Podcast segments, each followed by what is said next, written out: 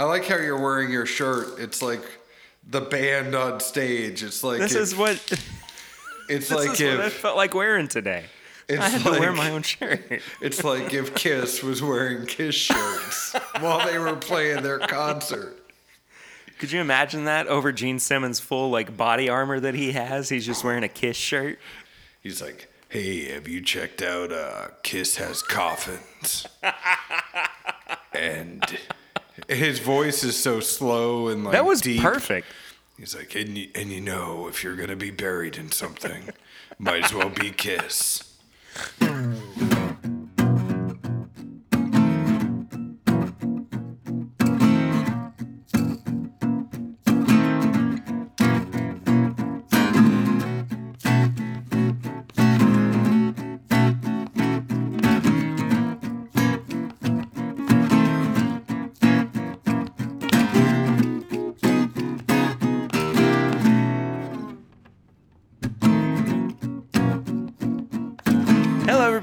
Back to another episode of This Is My Bourbon Podcast. I'm your host, Perry.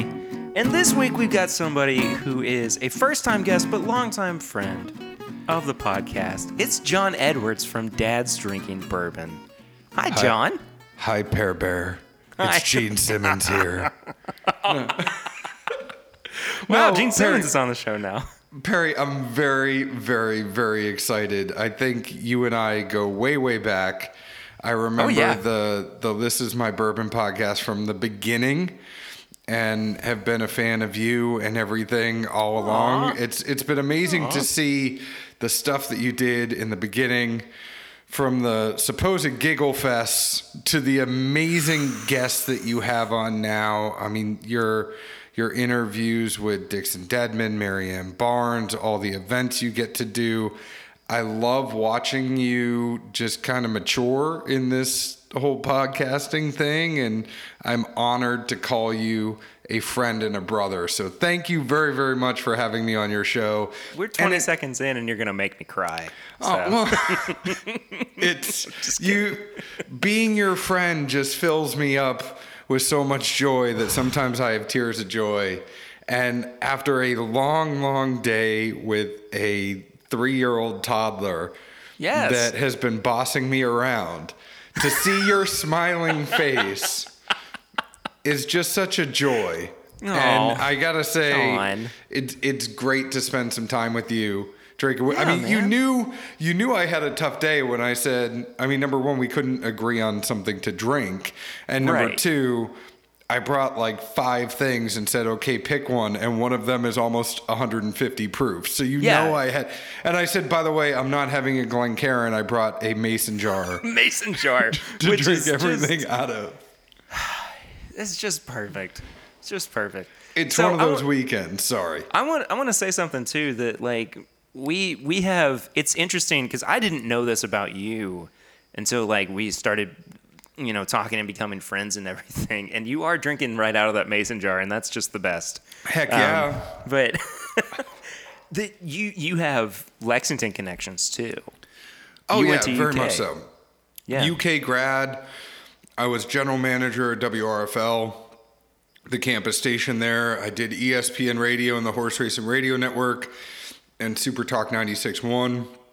I was the ops manager of ESPN and Super Talk, did a morning news show, produced the afternoon sports show, the pre and post game for Kentucky football and basketball. I hosted that.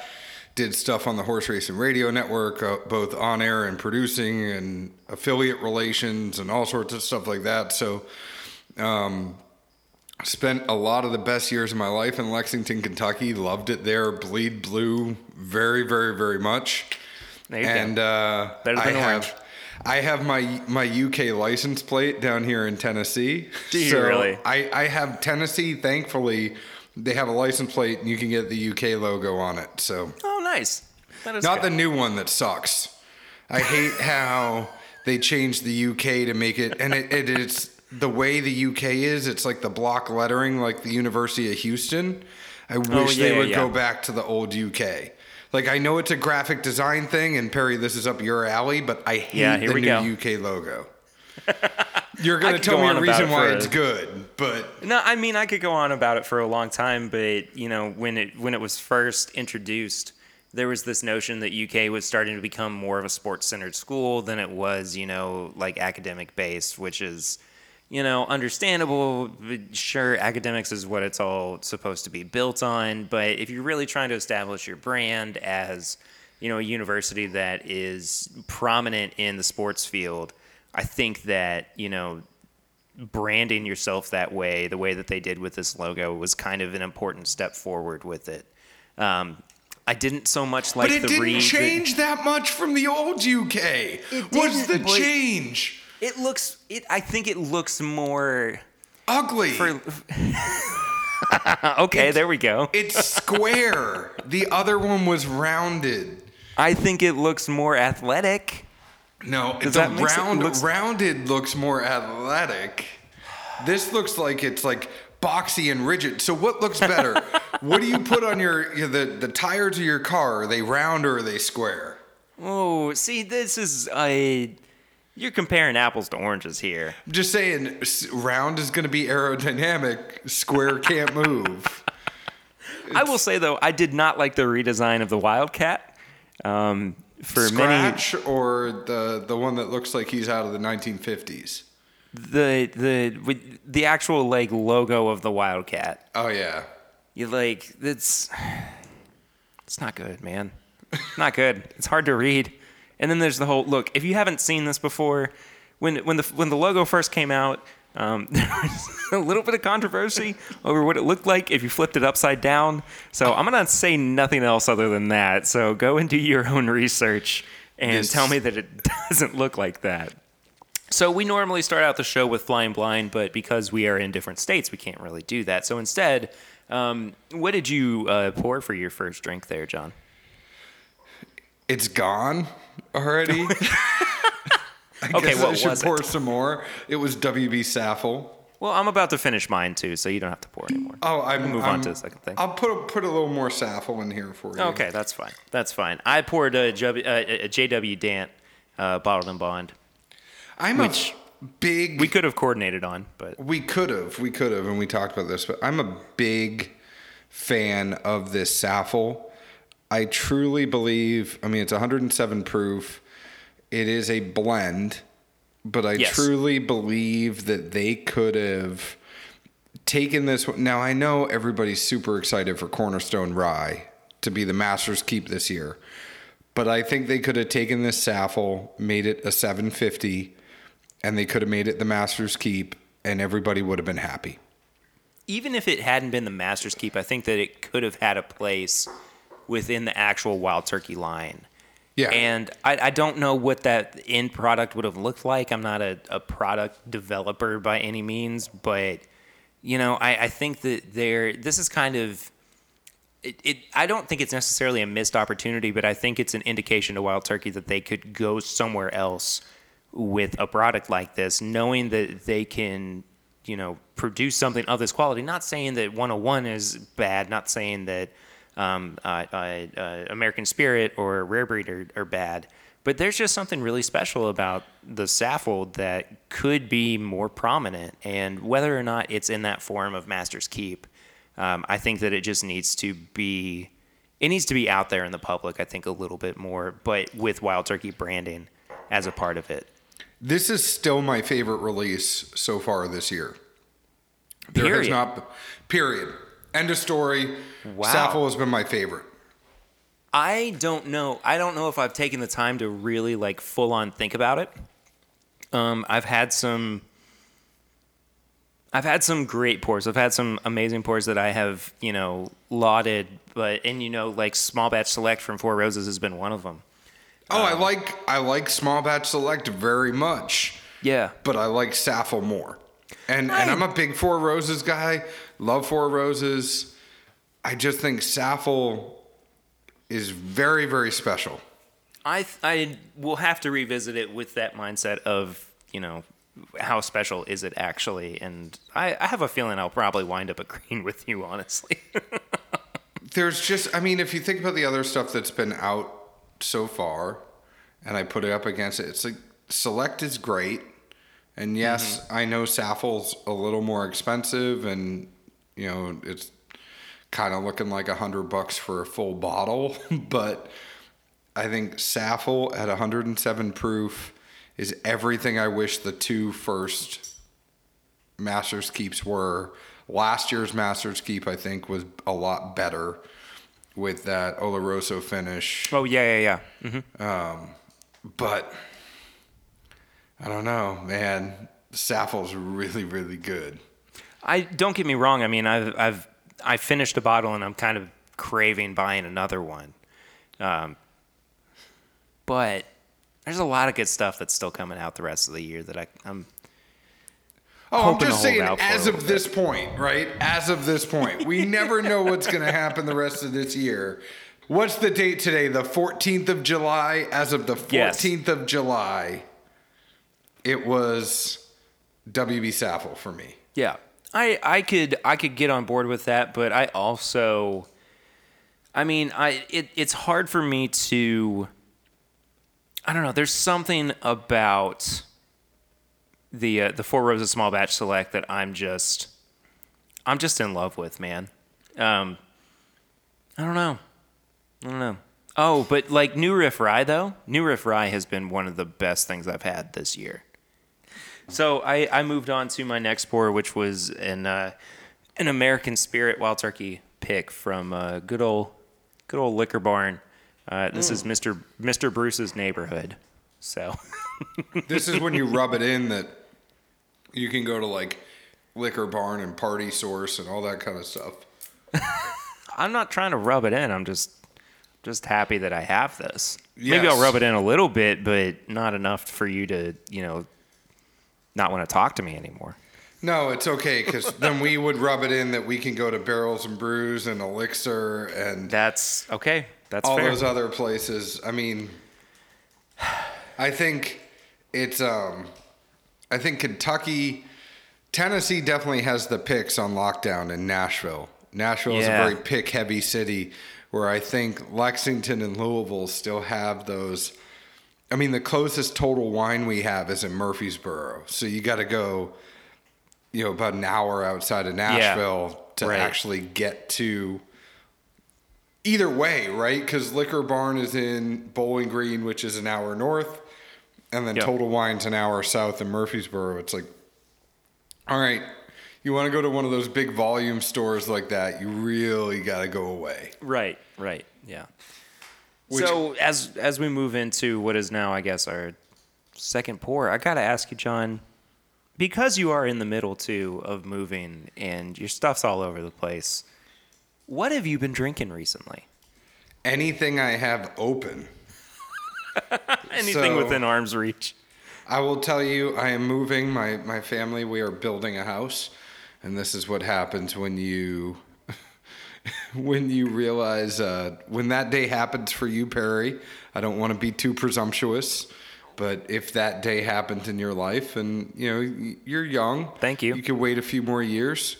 Um, you're gonna have a little person that is gonna have a lot of stuff and you're not going to realize how much stuff this little person has until you realize how much stuff you yourself have.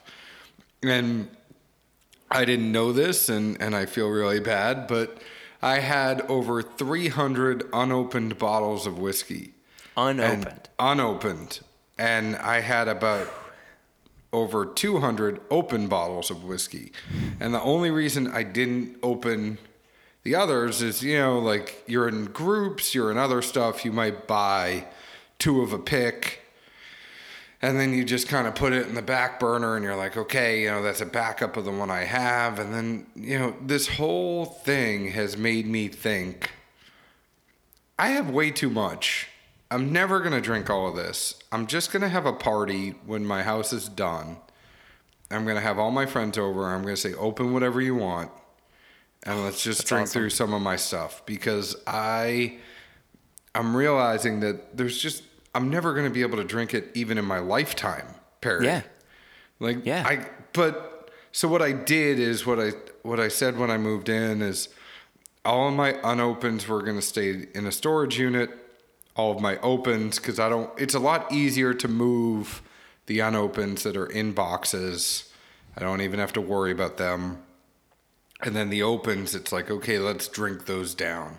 With Yeah. the occasional here or there that I sprinkle in. So I brought a Four Roses pick from 404 Kitchen here. I brought the Saffell. I brought Old Bardstown Bottled and Bond. And then I got this light whiskey that I got from Elixir Spirits. It is a backbone bourbon light whiskey that's 147.3 proof. It's insane. So I figured that would just be fun. Uh, towards the end, maybe I'll have that one. But I will go to Old Bardstown Bottled and Bond second. I really love this. This is my one of my favorite things to come out of Willet. To be I- honest yeah. with you, So I, I've had kind of a hard time recently staying on board what I would call the the the main Willet train. oh, I never got. I realized I missed it. Like the train left the station, and if you wanted to get on Willet when it was reasonable, I mean, I was into bourbon, but I wasn't on the Willet train, and now things are being priced to kind of combat secondary, and and everything is a lot Right. higher, and I think I would much rather have. I mean, it's good stuff. Don't get me wrong. I like Willet when I like other people's Willet more than mine, and. Yeah, exactly. I think that's, kind exactly of how I yeah. feel about it. It's like I really enjoy it when I have it, but I really enjoy it when other people pour it for me. I yeah, I mean like you know that it's one of our our go-tos, but like I would rather have on just about any given day a Russell's pick over a Willet product. But they're three and four year rye for fifty bucks Now that's good. is really good. Yeah. This old Bardstown bottled and bond at twenty two bucks. Yes, it's a Kentucky only release, but the you know this old Bardstown bottled and bond, as far as bourbon goes for them, it's you know it's a four year hundred proof product. You know all the standard things with bottle and bond, but I really enjoy it. Whenever I go to Kentucky, I always get a bottle of that and Dant and JTS Brown. You know, it's like what are the things that you can kind of not get down here, but you can get Yeah. up there easy and cheap. I'm gonna have to to revisit the old Bardstown Bottle and Bond then. I don't know exactly where it is in this room, but I'll find it. I feel like I'm giving you lots of like homework.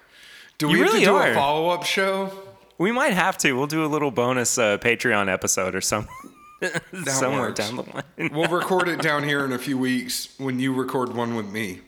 Oh yes, that's uh, yeah. I thought that might happen. If that's, I hope so. I would love for that to happen. I would really Yeah. love for that to happen. Because I was kind of uh, so what we're what we're alluding to is that we're gonna uh, uh, Southern Whiskey Society in Franklin, Tennessee is gonna be coming up here in about uh, as you're listening to this about two and a half weeks, and uh, I'm gonna get to go down and not just see uh, uh, John, but the guys from the podcast and some of you listeners out there as well. So um, I think there might be a few tickets still left for it, but. Uh, I don't know. I'll put a link in the in the description of this episode uh, for you to find out one way or another. Perry, I'm very, very excited for you to come down here in a couple weeks. And I hope, I don't know what days you're to be here, but I am like a mile away from the factory in Franklin. Oh, perfect. And so you can, where, where we've moved this apartment complex that we've moved to, it's about a mile away while we're waiting for our house to be built. And I will tell you, all sorts of people from Greg Snyder from Chicken Cock, who worked at every single place from Brown-Forman to uh, Wild Turkey. Uh, he came by here.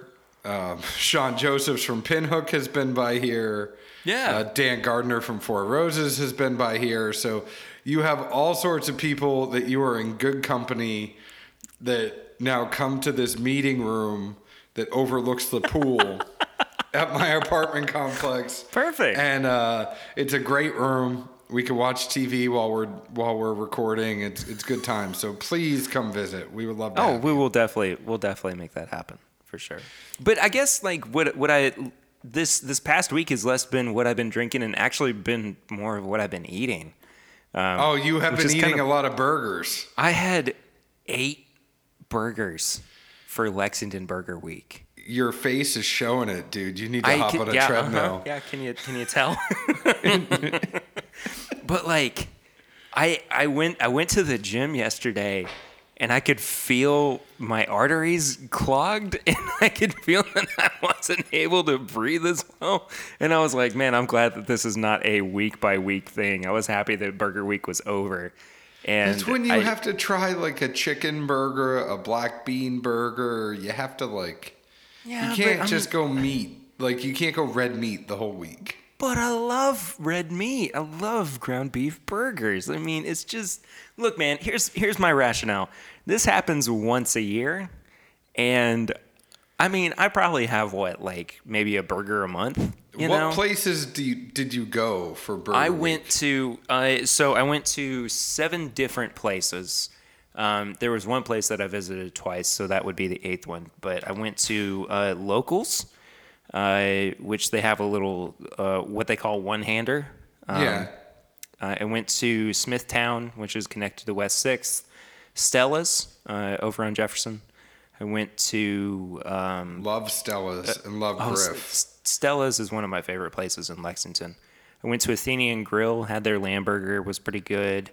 Uh, OBC, I went to, they had a Kobe beef burger with uh, uh, uh, gorgonzola truffle on it, which was absolutely fantastic. A&W actually had one too, which was really good.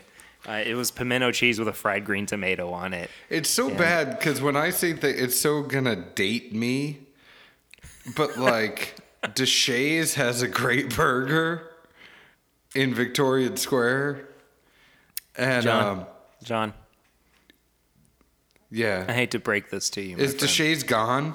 DeSha's has been gone for a while now. It I haven't been up in a. I if I go up, I go to Keeneland. But I just just to wrap up, I guess what I've been eating, uh, Burger Week in Lexington 2019 was really fantastic, and I'm really excited for Burger Week 2020, and actually Pizza Week 2019 is coming up in November too. So that concludes what we've been drinking or what we've been eating uh, for this week on the show. John, I thought we'd talk about something uh, that pertains to the both of us. Sure. And uh, you know, we we both do a bourbon podcast. We do something that is increasingly becoming, I would say, kind of popular in the podcast world.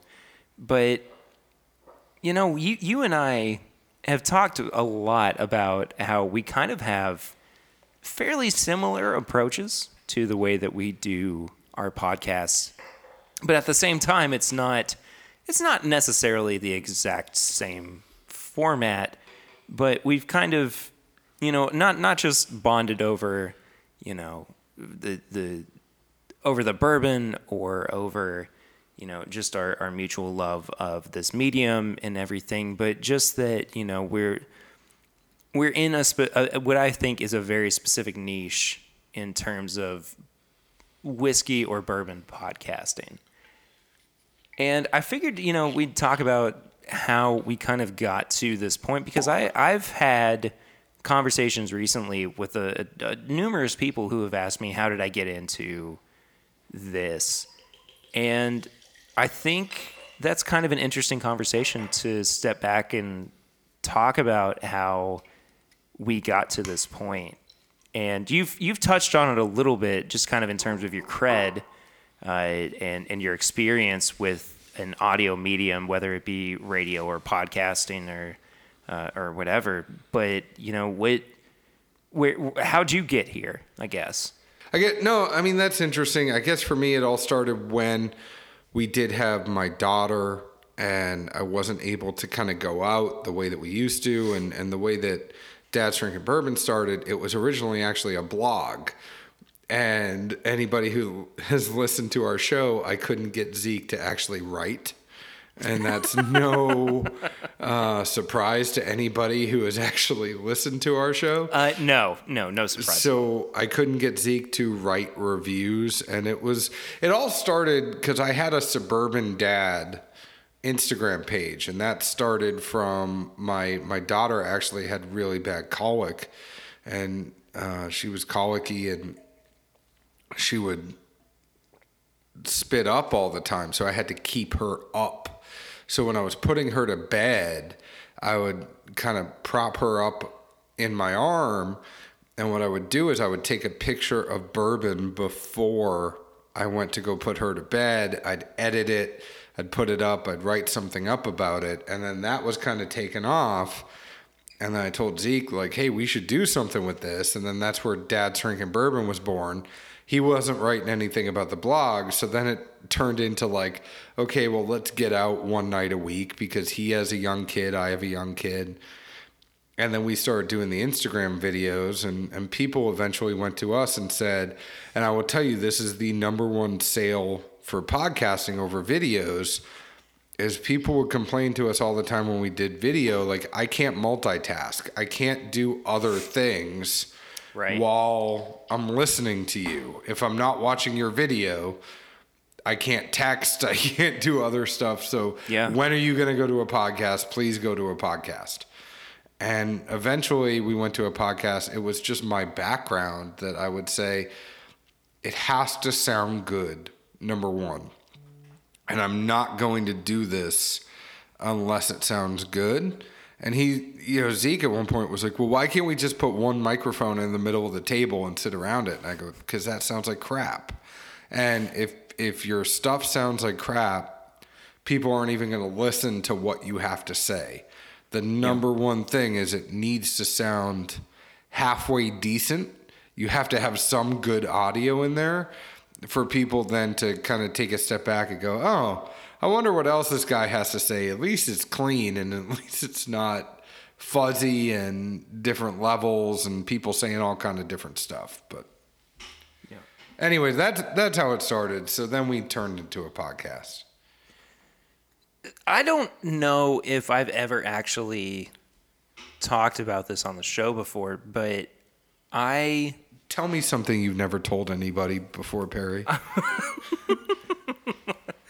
so I I went to I I've gone to two different colleges. Um, I guess in my college career, I went to Transylvania University in Lexington for three years.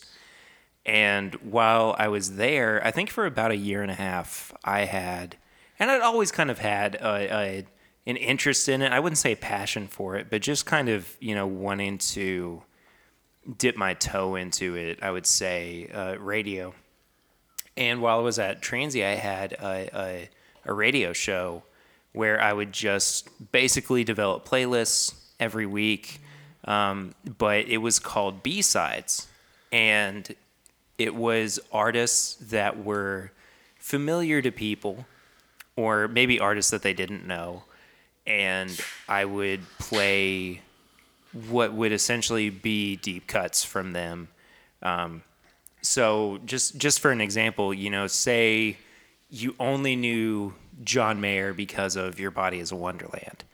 Well, you know, I know John Mayer's music well enough to be able to play something from, you know, his second or third album that you may not have heard on mainstream radio. So There that was, kind no way John Mayer was getting played on WRFL. Oh no! Oh no! No! No! No! No! No! No! When I when I was back there, you No! No! No! No! you but were, I, I, but that was transy radio for sure. yeah, yeah. Um, but I mean, I know I know you are a very very talented. and You wouldn't say this about yourself. Um, you know, singer songwriter and and musician and all sorts of stuff. But like, I would have to play a deep cut from like Chick Chick Chick or like here's here's the Modest Mouse deep cut. You guys may know float on, but here's like uh, miss the boat that you probably never would have heard. That's the stuff that I used to have to play on college Well, sure, radio. yeah, but my, my point is that it was you know popular artists with you know a spin of you may not have you know heard this by them before. Kanye has some good ones like that too, man. he does, yeah, for Yeah. sure. Um, Sorry, I interrupted you. No, it's all, no, it's all good. I don't mind. Um, but it, I always had this kind of interest of getting in front of the microphone. You know, like John just said, yes, I am a singer songwriter as well. So, you know, I do find interest in to to some degree making public my thoughts. And, and there's there's a really funny little uh, comic strip that I've seen recently, and it's three dudes sitting around a table, and they go, "Wait a minute, we're three guys with average experience and moderate intelligence. Oh my gosh, did we just start a podcast?"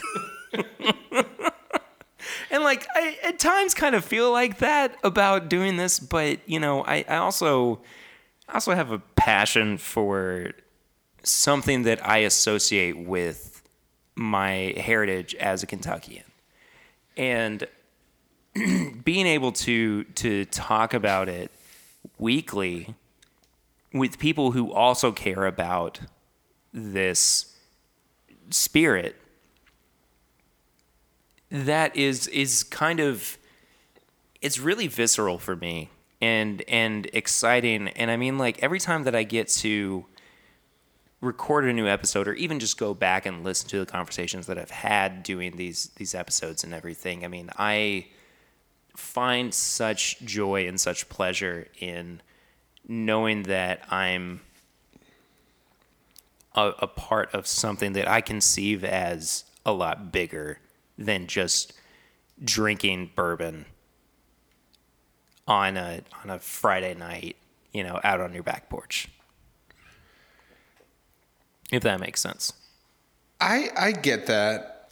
I think one of the things that but it's interesting the the reason we did the podcast and I forgot to mention this before is that we know so many people that would go into a liquor store and it would be daunting because you have all this stuff on the wall and people don't really know how to read a bourbon bottle or a whiskey bottle and they see it and they don't realize that hey a lot of these things are sourced from the same place. A lot of these things are very similar you know and they don't understand like what straight bourbon without an age statement means on the bottle. And and I think you know when it comes down to it on our podcast it doesn't necessarily mean it, it doesn't necessarily matter what our buy bar or pass is. What matters is the tasting notes that we're describing. And if you like what we're saying you might think we're wrong in the end on whatever verdict we have. Yeah. and that's where i think that you know distilleries sometimes can get uptight over what we say as podcasters. And and it's not real if as long as you're honest and you're like i get x y and z people don't really care if we say buy it or bar or whatever. It is people are going to listen to you and go oh i really like that. I'm going to go get a bottle of that. Like that's Yeah. that's my jam. Everybody understands that everybody's palate is different and I think for us, we we were just trying to kind of provide some sort of a service by being very honest, by being very open, and not being swayed by anything. A lot of blind tastings, a lot of you know, and, and once people at least trusted our blind tasting enough, we would do things without blind tasting. I think people know that we're going to be honest regardless of if it's blind or if we're having it straight up. And it, it's you know people will come to us and say i want to find something under 30 bucks. What's your favorite bourbon under 30 bucks? I go well i can't answer that for you because my palate's different than yours. Yeah. what do you like? Do you like a, Absolutely. a rye spice? Do you like sweet? Do you like higher proof? Like you tell me what you think you like and if you don't know what you like go taste some stuff blind and figure out what you do like find a friend find your significant other have them blind you figure out what results you got and then go gravitate towards those don't buy things because other people are like oh i need this or i need that it's like buy something because you like it. If you want to put an ice cube in it, if you found your favorite thing is Pappy 23 with an ice cube, you know what? Drink Pappy 23 with an ice cube. That's fine. Just do it. Just do what you like and screw everybody else and enjoy whiskey. I, I think that you and I, in, in terms of the way that we have approached our, our podcasts, in in terms of honesty, I think that we have kind of the same mentality. Just that the the conversations surrounding bourbon, surrounding whiskey, should be open and honest, and it should be, I think, really at the core of it, as you were saying. What do you like? What do you not like? If you like something, go for it. If you don't, it's fine. I mean, you know, like Curtis, we've tried a thousand times to get him just to like Turkey 101. He just doesn't. Some people know? have some bad memories on turkey, though. That's the problem. Oh yeah, for sure. It's everybody's Absolutely. Mm-hmm. like, I had a field party out in Nicholasville, and like everybody's like, I I did this, I did that. I was out at this field party, and I had too much turkey, and it came up the next day. And Exactly. Yeah. Like there, Yeah. there's there's just different takes on, and, and and and really different stigmas that you kind of associate with with different brands. But like, I mean, I I am here to, and I, I hope that you know this is what's been conveyed. Have an honest conversation about you know what what a bourbon is or what it can be or you know why you should maybe give it a chance or you know I, I think that there's something to be said too about having I, I and, and I'm pretty sure I've I've expressed this before but having bad bourbon or what is kind of conventionally perceived as bad bourbon so you know a, lot of people will turn their nose up at even just Jim Beam Jim Beam is Oh, still no, the number one selling. It, it I, I don't mind Jim Beam White Label. Yes, it's 80 proof. Yes, it's four years old. My first time at Rupp Arena, I had Jim Beam taped to my thigh. And I might have had too much of it. And I should also mention that I've moved into this 147 proof whiskey. It is damn good. I gotta tell you. Um, John, can I have some when I come down? In Yes, absolutely. I will save some for you. But my first time in Rupp Arena, I had drank too much Jim Beam White Label, and then we also had more taped to our leg. And I walked up the floor, and it was a Kentucky LSU game. I remember it distinctly. And I walked up in my haze, in my bourbon haze, and I saw the big UK on the floor, and it was like, oh, and and that's when I knew, because I actually had a football scholarship at a school outside of Boston in New England, and and uh, I got hurt. They took my scholarship away, and I transferred to Kentucky. But when I went down and visited my buddy who was born in Louisville, moved to Boston, I, I saw that and I go, man, I'm coming to UK, and and it was awesome. just, but going back to kind of what you were saying before, the honesty, and it's like I think distilleries, if you do it in the right way, I think there is a right way and a wrong way to do it. You never want to disparage because you know these are people that are putting their time and their energy in. And and this is a job and this is a way of life and and I know I can't distill it better than them. You No, know, absolutely that's, not. That's Yeah. not a. It's never coming from a place where I I could do it better. It's coming from a purely this is my palate versus other people's palate, and and I think there's a way of doing it. I mean, we had we had Carol Ann Coughlin on from Taconic, and she was doing a cab sav finish. I mean, I love their barrel proof bourbon, and not the 110, but the actual barrel proof bourbon. The 110 was a little bit chalky to me. I loved the one. I love the barrel proof. Barrels and Brews did a barrel proof bourbon, so good. But the um, she busted out a cab sav finished while we were there and and we just said hey we're not wine finish guys i'll tell you right now like we can keep recording on this if you want to. We don't have to but we are the last person that should talk about a wine finish bourbon because i'll tell you right now we don't like it. She goes Yeah. no let's talk about it. I mean to her credit she said no let's talk about it. And we said you know as far as wine finish goes, this is not one that we hate, but we're not wine finish guys. So if you like Yeah. wine finish, you're gonna really like this one. If you don't, maybe try it and see if you like it or not. But there's a way to do it. I mean, we know that we don't like the dryness of a wine finish, and and for Zeke and I to actually agree on something, that's a big deal. The funny thing is, we had Greg Snyder on the other night, and this episode hasn't even been released yet. I bet our episode will be released before I get to editing that other one. And we had Greg Snyder on from Chicken Cock, and they have a, a beer barrel finished, and it was a nut brown ale. I Wow. love like Belle Meade's Black Bell. I love a stout finished bourbon. Yeah. I hated the nut brown ale.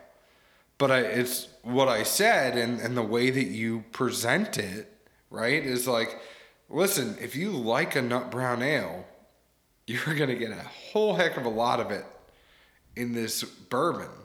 But if Yeah. you don't like a nut brown ale, go for their other stuff. And there's a way to present it where it's like, if you like it, I don't love it, but if you like it, you're really going to like it.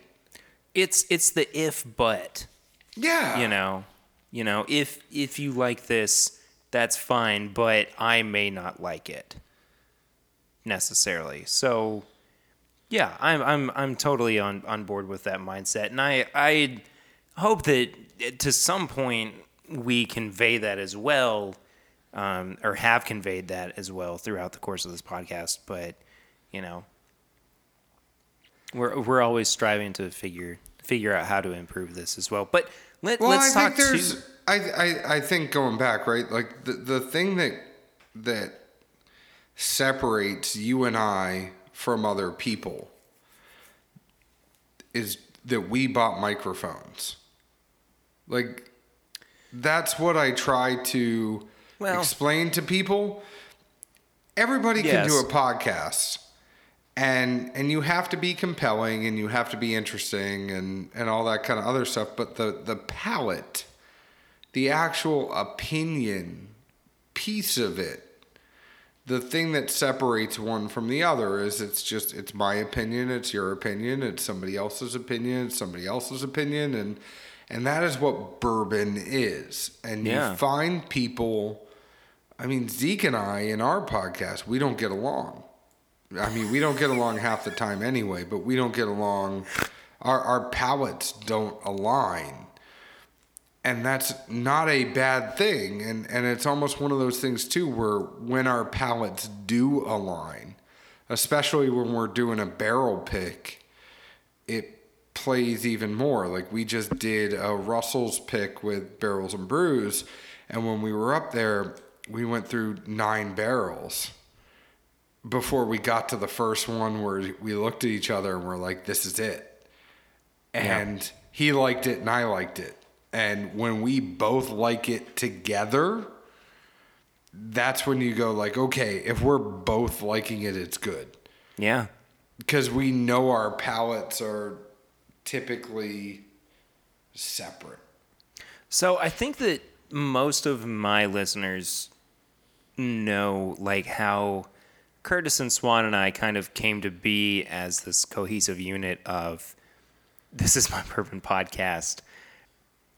But it was kind of through trial and error that we were able to come to I would say not only the way that we function within the show, but also the you know just kind of how we want to see the show grow and how we understand what the the podcast itself means not just to ourselves but also to you know and and I'm not trying to put myself in a position for what I would argue maybe is ridicule or for verbosity, but like, you know, for some kind of place in the world of bourbon criticism or bourbon bourbon podcasting as well.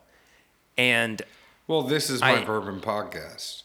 The, yeah, I mean, like I had uh, uh, somebody say at one point that it was equal parts creative and lazy um, in the name of it, but I think what people don't understand, and the, and and again, I'm interrupting you, and I feel bad, but what No, no, people okay. don't understand is that a lot of these podcasts like we work very, very, very hard to make it seem like we don't work very hard. and I think that's one of the things that gets lost at the end of the day is like I probably spend more time editing because of my radio background as I try to take out ums, I take out uhs, so's, the the all that other stuff that gets put Yeah. in there. I try to cut a lot of that out and then I try to tighten it up if there's a long pause between words and I, I, I really try to go above and beyond to actually edit things. I also really try to make sure that the sound quality is better. So if there's anything I Yeah. can do in editing of that, but then it's also doing your homework. So if you're going to sit down with someone, it's like research their brand, spend a couple hours seeing if there was any other press on them before. What have they said in the past? What not saying that I'm going to, you know, it's not gotcha journalism or anything like that. I'm not trying to get anybody or screw anybody over, but I want to have the best understanding of the brand that I can before we start going. And then, excuse me, when we ask questions, I really try to ask questions in a way that, like, I want our podcast to be one of those ones where you laugh and then you didn't realize you learned something. And then at the very end, you kind of go like, ah, sounded like everybody had a bun- bunch of fun.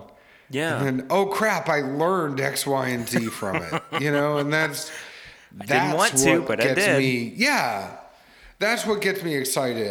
I think there are other podcasts out there that are more of like that magazine show. This the they're more of that magazine show, that sixty minutes, that you know Yeah. really absolutely. investigative news piece and we like want it to be like MTV's remote control which is dating me even more but uh we want it to be something that is a you know it, it's fun and it's loose but then you went away like oh yeah I learned some stuff Yeah, and and you and I uh, outside of the podcast have talked about this a lot.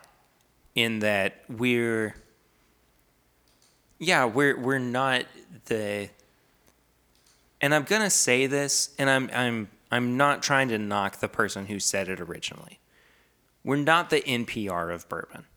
We're here because we understand and appreciate and want to, I think, help build the community in a way that while we may still recognize and accept and enjoy the the industry aspect of it, I think there's something to be said for not just the community that was built for even just you and I around bourbon, but around the podcasting world too. And I think that while we may have had the opportunity to meet each other and eventually become friends, I think that we now, because we have this commonality between us of not just bourbon, but bourbon podcasting as well.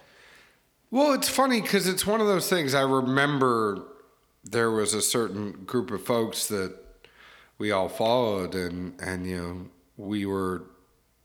I mean, we were up and running at the same time that I found these folks, but it's the podcast and and I was gonna say, great yeah, show. And and I didn't find them until we had Dad's Drinking Bourbon up and running, and then you kind of look around, you're like, oh, there's all these other people out there, and I, I found them, and I still remember your post where you were like, hey, I'm thinking of starting a podcast, um, and you actually had, yeah, you actually hadn't started it yet, and you said, I think I'm starting a podcast because of all this other stuff, and then you went ahead and started it and then you were posting that and it's one of those things where i think with with the background that i have and i think it's just kind of the feeling that i have in in especially in bourbon I kind of go back to like the stories that people have of back in the Yeah. day and those distillers. And it was like, hey, if we had a motor that broke, we called Buffalo Trace or we called Jim Beam, and then they brought a motor over and and Or even as extreme as there was a fire at our distillery, and you know we're trying and to people brought bourbon product. over to Exactly. to get us through, and um, that's kind of the way I feel about podcasting. It's like so when I see other podcasts that are out there, I always try to reach my hand out and say, "Hey, you know, we're all in this together." I think everybody has a different niche, you know, and if you think about Yeah. it, like bourbon pursuit is going to be more of informative you're going to have WhiskyCast and they're going to be a very heavy like npr of bourbon and whiskey because they do a lot of scotch in there too.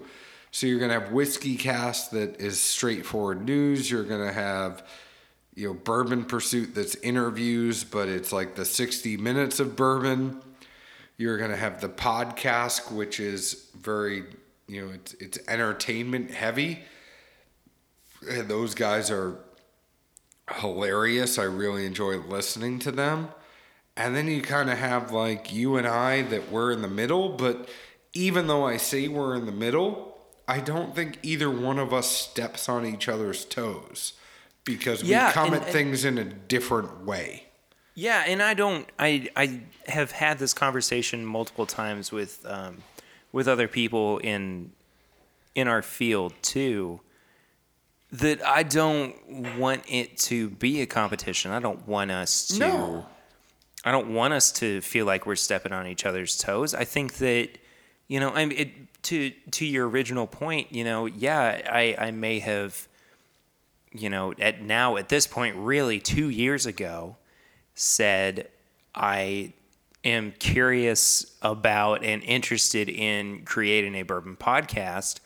It was never with the intention of being one thing or the other. It was just, you know, I wanted to I wanted to express my interest and my excitement for this spirit and this field in a way that I thought was unique. And you know I I I like to think that I fit into my own niche into my own category as uh, this is my bourbon podcast but you know I, I understand that that at times is not necessarily what everybody feels but you know my my hope is that we can all kind of coexist because why should you only listen to one opinion or one aspect or one take or whatever on this industry? I mean you know when when the the rick houses collapsed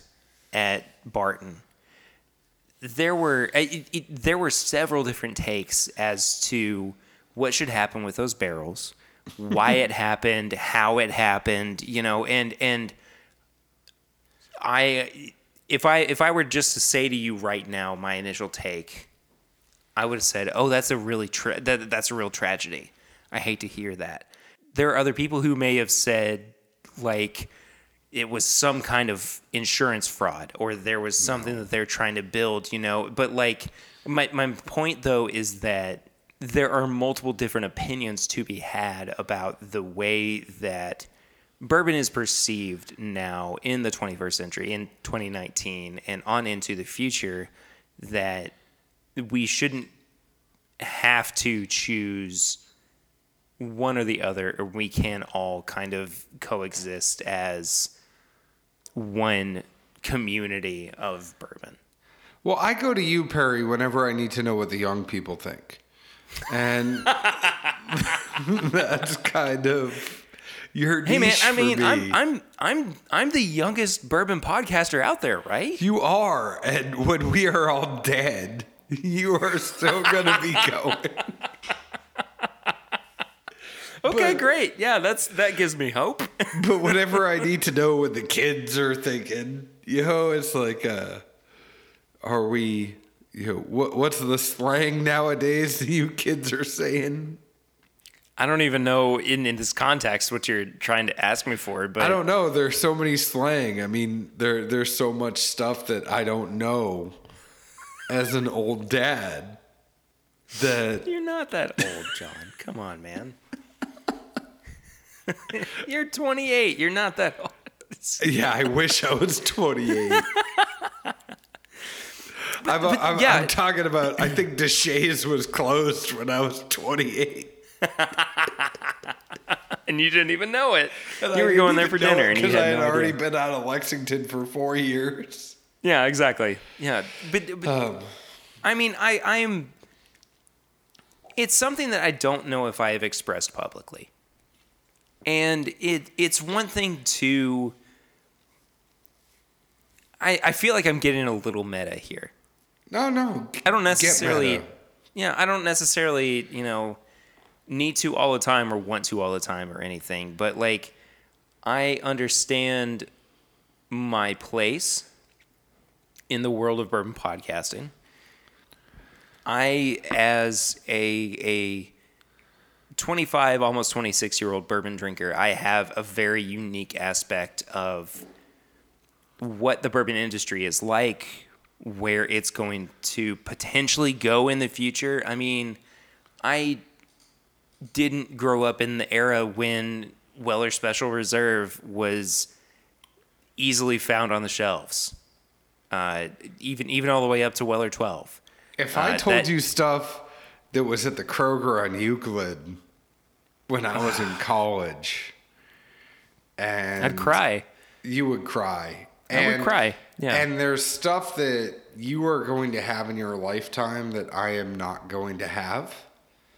Sure. And that's Yeah. just the way that it is. I mean, Yeah. because you are going to live longer than me. Um, but I think it's it's one of those things where we, when it comes back to podcasting, and we've kind of strayed a little bit here for the past couple of minutes, but I I think when it comes down to it, and we talk about podcasting, it's like I am happy for the community at the very end of the day. It's like getting to meet you, getting to meet other people, getting to meet fans, getting to Yeah. meet fellow bourbon drinkers, people that don't even listen to the podcast but like drinking bourbon. Um, you know, getting to meet people in distilleries. I always say our payment is our ability to sit there with people that like we talked to Greg Snyder the other night and he was talking to us about the three types of things in wood that you're looking for and the lanolin and the cellulose and and how you would do a the way that you would cut wood at a cooperage so Greg Snyder worked he he worked at the Brown-Forman Cooperage for about five or six years, and he was talking about the the different cuts that you would have to ensure that the grain of the wood stays tight and what you're actually looking for. So so you're looking for a certain number of rings in the the wood and that's going to let you know if it's tighter or if it's a looser wood and then you know the way that you then cut those logs to ensure that it stays tight that's all stuff that is super crazy. I mean it's like i know that at the same time i have to understand and, and this is going to sound douchey and i feel bad even saying it but like it it is a it is a um a microphone. The microphone is not for me all the time in our podcast. The microphone you know the fact that we set up the website and that we set up the hosting and that we do other stuff it's then now incumbent on us to give the mic to other people to let them educate the bourbon community about what actually Yeah. goes into it. And and I think at the end of the day when podcasters think that it's about themselves is where we go wrong. The show is not about me, the show is not about Zeke, the show is not about Perry, the show is not about other people. The show is about the people making the bourbon. And the more that we can shine the light on them and allow them to tell their story. My job is only to steer the ship, which we have done a crappy job tonight. It's like when you put two podcasters together. I feel Fine. bad for Perry because of all the, the time he's going to have on this one to actually edit it, but Ah, don't worry about it. but it's it's one of those things where if you allow them to tell their story and you direct them in a way because they don't always get to tell their story. There there are some brand ambassadors that you just need to go in on a day and say hey what's up? And then sit back and you don't have to say a dang thing. They're going to take it and just run with it and say whatever they want to say. There are some people like that and there are some people that you have to actually kind of nudge here and there and, and say, but it's not about us. Like when we interview somebody from Heaven Hill or from Four Roses or from Bardstown Bourbon Company or Kentucky Owl or Castle and Key, it's like our job is just to kind of say a couple things to to shine the light on them and step Yeah. back and listen and then edit it very nicely for them when all is said and done. I don't know if I could have said it any better than that. But in addition to what John just said, I do want to thank the people who have listened to not just my show, but Dad's Drinking Bourbon and the podcast, and Bourbon Pursuit and WhiskyCast, and those Dram Yinzers. And I mean, there there are just so many different bourbon podcasts out there that it may at times feel like a saturated market, but is something that we can all take part in and be a part of and enjoy together just in the pursuit of understanding and enjoying and getting to share the love of bourbon with not just you know our fellow bourbon drinkers but people who may not have experienced bourbon in the way that we do. I would say we don't just do this for those who make the bourbon but also for those who enjoy the bourbon as well. And it it may sound pompous and I don't intend for it to at all, but you know, we we want to share the love that we have for bourbon with as many people as possible. And this is just a, a very small microcosm of the bigger picture. You you say that, and I mean, just interjecting here for a second. Yeah. There are many people that get upset with Zeke and I because they think our job is bourbon ambassadors. Like we are not an ambassador show. We are a consumer show first Yeah. and foremost. And I think that's where people get upset with us and where undue pressure is put on us.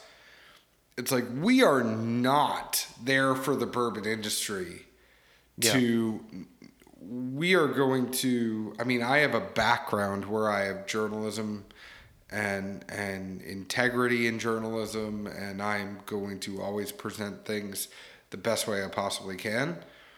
But don't get it twisted. We are a consumer show first and foremost. We are there to inform the consumer about what they are purchasing, and and by uh, giving by giving the distiller a platform, we are kind of or the the distillery platform. We are informing the consumer through them. Sorry, I just that's something that some of the feedback that we get and when people don't like the show they're like well your job is to be an ambassador for the bourbon community it's like no well that that's not you've missed the point of our show Yeah. the point of our show is to inform the consumer Yeah. not to be a mouthpiece for the the distilleries we're not on the take by the distilleries we don't take a dime of money from a distillery No. we are there to inform the consumer.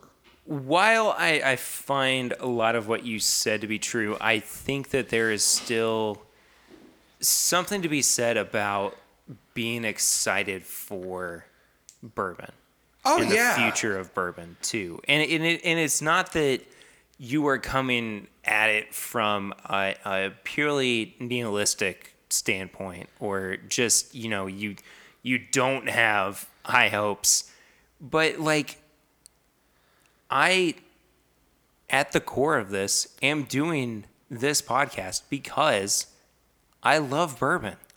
Oh yeah, do. I, think I think at the end of the day, right, for us to be excited about doing it, yes, it's a show for a consumer, and don't get me wrong, it's it's you know we're looking at it from a consumer lens. Yeah. But I don't think we would even look at it from a consumer lens if we weren't fans of bourbon Yeah. and excited about what's down the line. And then when I say my payment is the ability to sit there and talk to the people that are in the bourbon industry and, and have conversations about with, with them about what actually goes into putting something in a barrel uh, and Yeah. what you whether or not you're you know like how what type of corn do you pick and then wh- how do you actually cook your recipe the, i mean there are so many different nuances when you talk to to different people that are are working in here it's like do you cook everything together do you cook it separate then put it in you know what do you actually what temperature do you heat everything at what do you actually heat it at when it's fermenting Yeah. like what do you you know, what do you think the ideal uh, proof to actually put something in a barrel is? And then what do you hope to get on your proof when it comes out of the barrel? I mean, there's so many different conversation. What's your ideal mash bill? Do you like a red corn or a yellow corn or a white corn? Do you like a, a winter rye, a summer rye? Like, what is. What are your thoughts on rye? What's your thought on a percentage of barley? I mean, I think the stuff that I get into is is a lot dorkier than what the average person is going to get into because a lot of people are just like, "Hey, is this good?" I like it. You know, it's like and I'm sitting there thinking about like where are you putting this in the rick house? And like based off of where you put it in the rick house, do you know that is going to lend itself to a specific brand or uh, is is there something that you know if you put it higher or lower is that going to have an effect? I mean, I geek out on Four Roses just Yeah. because of the 10 different Oh, yeah. recipes and you know a tier 4 OBSV opposed to a tier 6 OBSV they're going to be different depending on the year depending on where they were aged and they're I, I just geek out on all of the variables that can happen in bourbon For sure, though. And I mean, I, I get so excited about those variables and about what can happen in bourbon. And I think that I'm, I'm at a very, I'm at a really interesting point, not just in my podcast career, but really just kind of as a bourbon drinker and just as a person to understand and see and and and be excited for where this industry is going. And knowing that you know it's not going to be what it was 10 years ago 20 years ago 30 years ago being invested in that history but at the same time being excited for what the future holds for bourbon and whether or not this is my bourbon podcast is a part of it oh i think it will be I I hope so, but I I don't. To to get back to what you were saying, this is not about me. This is about the industry. This is about bourbon and enjoying it and being a part of the community and being able to share in it with other people. So I I like that we were able to talk for a little bit about what makes not just you know our favorite spirit so important but you know what we're doing important to us i would say and i I love that that there are multiple aspects that can be viewed from this mutual point of view. of Well, and I think I think when it comes to bourbon, there's no official stuff. And you know, some people have talked about the Moonshine University as the official credentialing thing for Yeah, yeah, Stave yeah. and Thief, and but there's nothing official.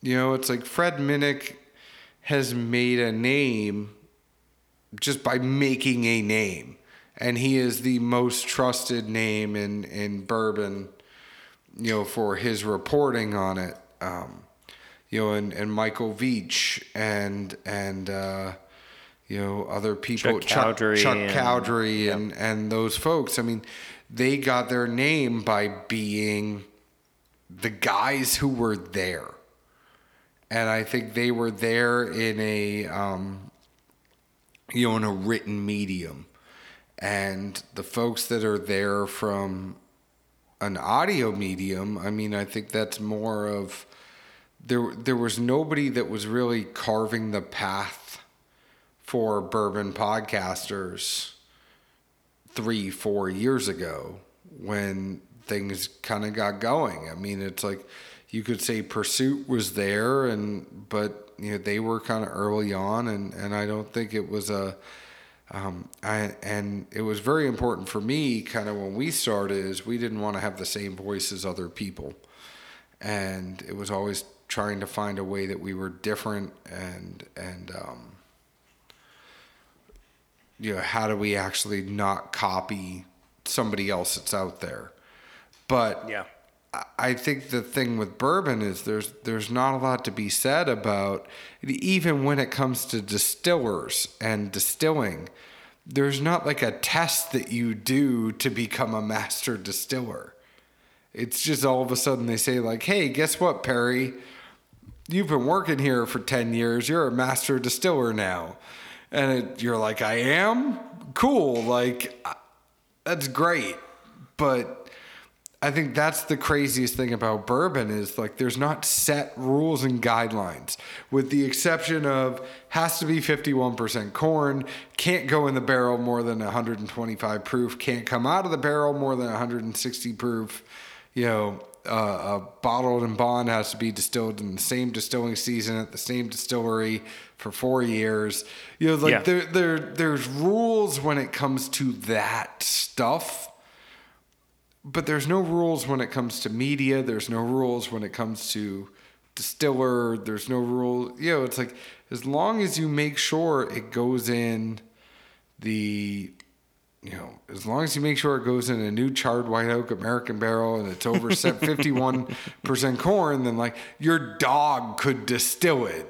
You could teach your dog how to push a button Yeah. on a computer screen and the dog could be the master distiller and that's not taking anything away i, I think it's I, I don't think a dog could be a master distiller please I'd hope not. don't. but i'm saying that there there's not that other side of it is not regulated the the Yeah.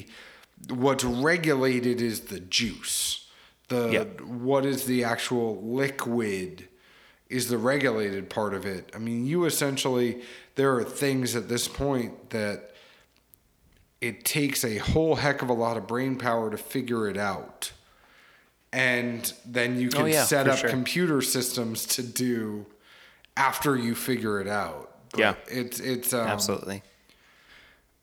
but I think at the end of the day, like I, I I'm a fan of it. I'm a fan of the innovations that are happening in whiskey. I'm a fan of of how people can take similar notes and have them be so different by trying to push the envelope. Like places like Bardstown Bourbon Company are pushing the envelope. Places like you know even Corsair in Nashville that aren't sticking to the traditional thing. It's like Bardstown Bourbon Company is trying to figure out what are different recipes out there and how can I actually, you know, make this stuff change a little bit. Corsair trying all sorts of different grains. I mean, shoot, they have a quinoa whiskey. You have places like H. Clark in Nash- in Williamson County, Tennessee, that has a black and tan, and they do a lot of their stuff off of, of brandy still. You have, um, you know, it's like people that that push the envelope get you excited, and the the variability of places like Four Roses gets me excited. You know, Wild Turkey coming out with the Saffell gets me excited. And then you have, you know, Backbone with this light whiskey that's 147.3 and it's MGP juice, but it's super high proof. It's like that gets me excited. There's plenty of things in whiskey and there's plenty of stuff that's happening that that I really enjoy and I really like and Yeah. I just can't wait to see where things go in the future. I agree, and and there there is nothing to be said about discrediting other people because it, it it's all in the what I would say the the greater pursuit of community or of enjoying bourbon together. So I enjoy you, Pear Bear. Oh, John. Before we move into our plugs here, I just want to say, John, thank you so much for being a part of this episode. This has been a lot of fun. Um, Thank you for having me. Yeah, absolutely. I guess I'll be on your show here soon because you already said I would be. Yes. Uh, and, and about I inserted myself into your world of dad's drinking bourbon, even though I'm not a dad. no, it's okay. I mean, you are it. it you don't have to be a dad to be on Dad's Drinking Bourbon, and you just I'm have glad. to enjoy bourbon. So I think in about three or four weeks, you can definitely find Perry on Dad's Drinking Bourbon at dadsdrinkingbourbon.com. You can go ahead and find us on Instagram at Dad's Drinking Bourbon, Facebook at Dad's Drinking Bourbon, Instagram at Dad's Drinking Bourbon, Facebook at Dad's Drinking Bourbon, Twitter at Bourbon Dads. You can find us on your favorite podcast app, just the same as Perry, Apple, Google Play, Stitcher, Podknife. Spotify, iHeartRadio, whatever it is, we are on at YouTube, the audio version. Go ahead and find us, leave us an open and honest review, just like we leave open and honest reviews against any whiskey that we try. Thanks for having us on the show, Perry. John, I am so happy that you were able to join me on this week's episode. Well, if you want to follow up with the show, we are at My Bourbon Pod on Instagram, Facebook, and Twitter. Give us a five star rate and review on iTunes. Uh, that really does help us out with finding new listeners and new followers of the podcast. Head to bourbonshop.threadless.com where you can find all of our apparel and merch. Did you already Uh, tell them join- hashtag Timbip? Timbip. Timbip. I, I coined Timbip about a year and a half ago, and Perry yes. Said he was going to use that all the time, but use t- hashtag Timbip.